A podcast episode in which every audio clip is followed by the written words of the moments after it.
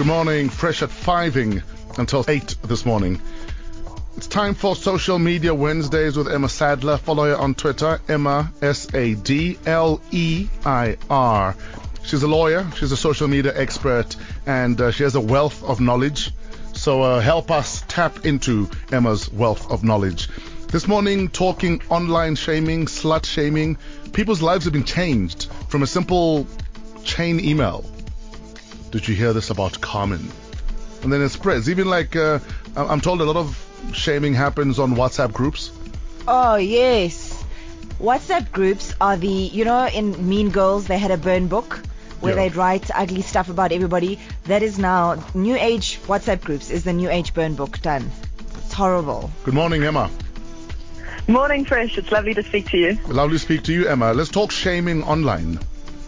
Well, I think it's such a big topic. And, you know, the most frequent time people call me about online shaming is in the context of domestic issues. So people are getting divorced.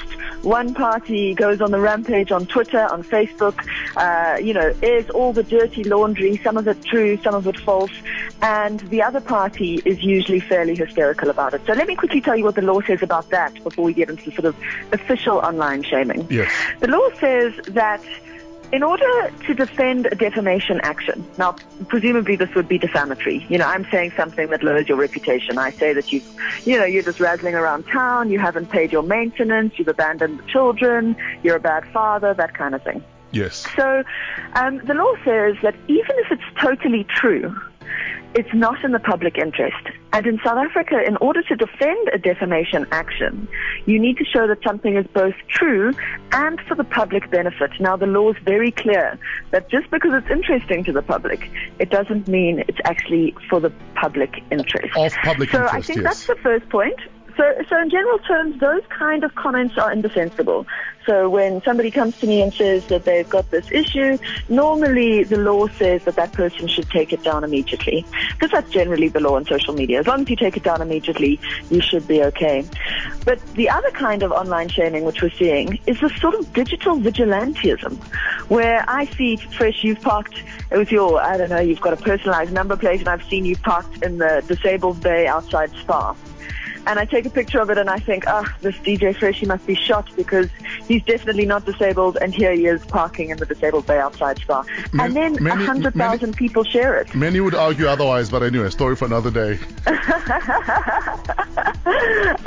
yeah, you know, I remember seeing it. I saw this woman who, somebody had taken a photograph of her face and then uh, put up she I've just seen her throw a cigarette out the car, and it was kind of during the time of the Cape Town fires, and it had been shared 80,000 times, I think. Yeah. And I just thought, well, I don't know whether that photo had been uploaded by her bitter ex-boyfriend who hates her guts. Mm. Who's just trying to cause her harm, get her, you know, as much as much harm as possible.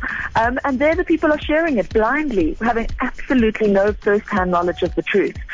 So I, I think we've got to start asking ourselves sometimes, you know, is public shaming a punishment that fits the crime? Because it can be a fairly brutal exercise. People losing their jobs, their reputations being ruined. Um, it's very difficult to come back from. Mm, and and, and uh, so many of us are bandwagon shamers. We just retweet, repost, mm-hmm. but uh, we, we're not even privy to the facts. Yeah, and remember, we've talked about this before on the show, what we call the chain of publication. Yes. The second you press that retweet button, that share button, even the like button now, you're aligning yourself with the view, you're publishing the content, and you can be held as responsible as the person who created that content, even just by sharing it. So before you press that share button, make sure either it's coming from a reliable source, although we've got to remember that even CNN tweeted that Nelson Mandela had died about six months before he actually died. Yeah. Um, so, so generally, if you if you sharing it from a reputable source and where the actual evidence is contained in the content. You know what I mean? So, so I can see that that person has um, actually parked in the disabled bay and, and that is the person's number plate rather than this is a photograph of a girl and she's just hunted a lion and we should ruin her lives when we have no idea whether that was just uploaded by somebody for malicious reasons who hates her guts. Mm. Emma, thank you so much for your insights and uh, we'll find you on Twitter at Emma Sadleir. Emma S A D L E I R. Thank you, Emma. Have an awesome day. That's Emma Sadleir. Also check out emmasadleir.com. Fresh at 5. on 5FM.